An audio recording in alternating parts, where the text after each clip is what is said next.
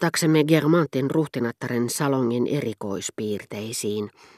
Niistä tunnettiin yleisesti ennen muuta valikoiva nirsous, joka johtui osaksi ruhtinattaren kuninkaallisesta syntyperästä ja ennen kaikkea ruhtinaan aristokraattisten ennakkoluulojen ehdottomasta, etten sanoisi fossiilinomaisesta luonteesta, ennakkoluulojen, joista herttua ja herttuatar taannoin niin ivallisesti olivat minulle puhuneet.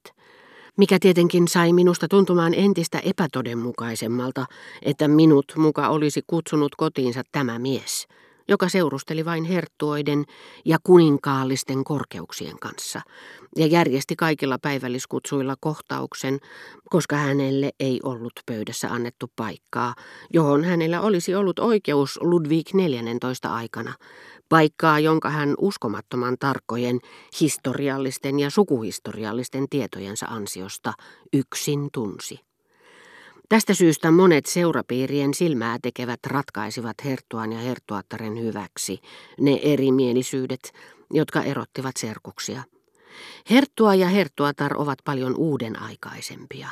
He ovat kiinnostuneita muustakin kuin vaakunoista ja esiisistä. Heidän salonkinsa on kolmesataa vuotta ruhtinaan salonkia edellä.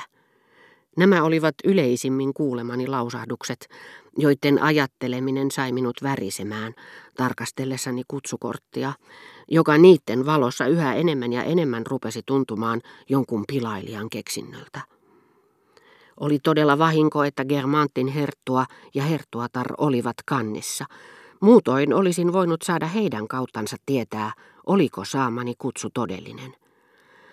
Epäilyksestä, joka minut oli vallannut, ei edes voi puhua, kuten jonkin aikaa olin itsekseni ylvästellyt tunteena, joka ei voi maailman miestä kaivertaa, joten kirjailijan, kuuluipa hän sitten maailman miesten kastiin tai ei, tulee ottaa se lukuun ollakseen objektiivinen ja kuvaillakseen jokaista yhteiskuntaluokkaa sille kuuluvalla tavalla. Olen nimittäin aivan viime aikoina löytänyt eräästä viehättävästä muistelmateoksesta maininnan samantapaisista epävarmuuden tunteista kuin ne, joiden syövereissä ruhtinattaren kutsukortti minua kuljetteli. Georges ja minä, tai Eli ja minä, kirja ei ole ulottuvillani niin, että en voi tarkistaa. Toivoimme niin palavasti pääsevämme Madame de Delesserin salonkiin, että kun häneltä sitten tuli kutsu, katsoimme aiheelliseksi ottaa selvää kumpikin tahoillamme, oliko mahdollisesti kysymys jostakin aprillipilasta. Kertoja ei ole kukaan muu kuin Oson Viin kreivi, se joka nai herttua de Brulin tyttären, ja toinen nuori mies, joka tahollaan varmistautuu siitä, ettei ole joutunut pilanteon uhriksi, on sen mukaan, onko hänen nimensä Georges vai Eli, jompikumpi Monsieur de Saint-Vin kahdesta erottamattomasta ystävästä, Monsieur d'Acour tai ruhtinas de Chale. Guermantesin ruhtinattaren juhlapäivän koittaessa sain tietää, että herttua ja herttuatar olivat palanneet Pariisiin edellisenä päivänä, ja päätin käydä heitä tapaamassa heti aamulla. Mutta he olivat jo ehtineet lähteä kaupungille, eivätkä vielä olleet tulleet takaisin. Pidin ensin silmällä pihaa ja vaunujen tuloa pienessä huoneessa, jonka ikkunaa luulin hyväksikin tähystyspaikaksi.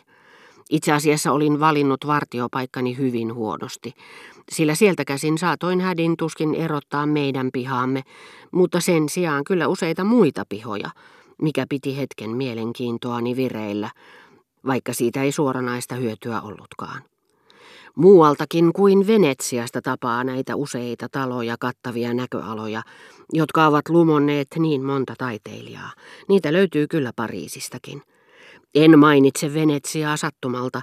Nimenomaan Venetsian köyhät korttelit tulevat mieleen, kun katselee joskus aamuvarhaisella tiettyjä Pariisin köyhälistökortteleita korkeine, kaareutuvine savupiippuineen, joissa aurinko saa punaisen eri vivahteet hehkumaan vaaleimmasta heleimpään. Kokonainen puutarha kukkii talojen yläpuolella niin vaihtelevissa väreissä, että se on kuin Haarlemin ja Delftin tulppaaneja rakastavan harrastelijan nimikkopuutarha kaupungin kattojen yllä.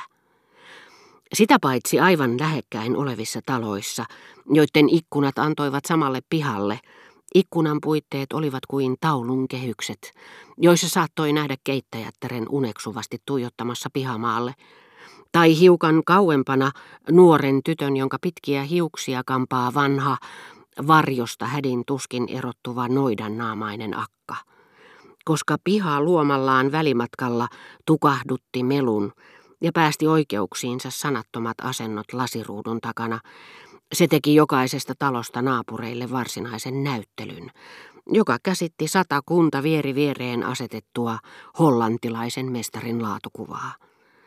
Tosin ei Guermantesien yksityishotellista avautunut aivan samanlaisia näköaloja, mutta omalaatuisia kyllä nekin, etenkin siitä merkillisestä trigonometrisestä pisteestä käsin, johon minä olin asettunut, ja josta katse saattoi esteettä vaeltaa jyrkästi kohoavien autioiden tonttien yli, sille kaukaiselle vuorelle saakka, jonka muodosti ruhtina tarde Silistrin ja markisi tarde Plassakin, Guermantesin herttuan erittäin jalosukuisten ja minulle tuntemattomien serkkujen patriisitalo. Tuohon taloon saakka, jonka itse asiassa omisti heidän isänsä Monsieur de Bréquigny, näkyvissä oli vain matalia, moniin suuntiin levittäytyviä rakennusryhmiä, jotka katsetta haittaamatta pitkittivät näkymiä kaltevilla tasoillaan. Tosin varastohuoneessa, missä markisi de Frecourt piti vaunujaan, oli punatiilinen suippokattoinen torni, mutta huippu oli niin kapea, ettei se peittänyt mitään. Toipahan vain mieleen ne sievät vanhanaikaiset rakennukset, joita Sveitsin maaseudulla joskus näkee vuorten keskellä. Nuo hieman epämääräiset vaihtelevat kohteet, joissa silmä lepäsi, saivat aikaan voimakkaan etäisyysvaikutelman, ikään kuin lukuisat kadut ja terassit olisivat erottaneet meistä Madame de Plassakin talon, joka itse asiassa oli melkein naapurissa, mutta mielikuvituksellisen matkan päässä kuin alppimaisema.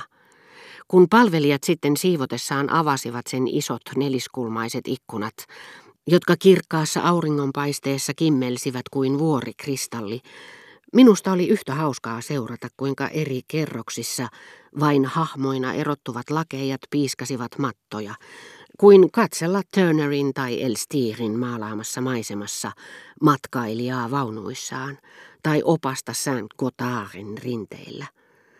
Mutta tähystyspaikassa, missä seisoin, Monsieur ja Madame de Guermantesin tulo olisi hyvinkin voinut jäädä minulta huomaamatta, niin että kun sitten iltapäivällä olin taas vapaa asettumaan vartioon, siirryin muitta mutkitta porraskäytävään, mistä minulla oli suora näköala ajoportille. Minä siis linnoittauduin porraskäytävään, vaikka en sieltä nähnytkään Hotel de Bréquignyn tarjoamaa alppimaisemaa, jota välimatkan minimaalisiksi pienentämät lakeijat niin ihastuttavasti somistivat siivouspuuhissaan. Mutta odotusajalla rappukäytävässä tuli olemaan niin huomattavia seurauksia, ja se paljasti minulle niin uskomattoman maiseman, jolla ei ollut enää mitään tekemistä Turnerin, mutta sen sijaan kylläkin moraalin kanssa, että on parempi säästää sen kuvaileminen myöhäisempään ajankohtaan ja kertoa sitä ennen, kuinka vierailuni sujui Guermantesien luona, saatuani tietää heidän tulleen takaisin.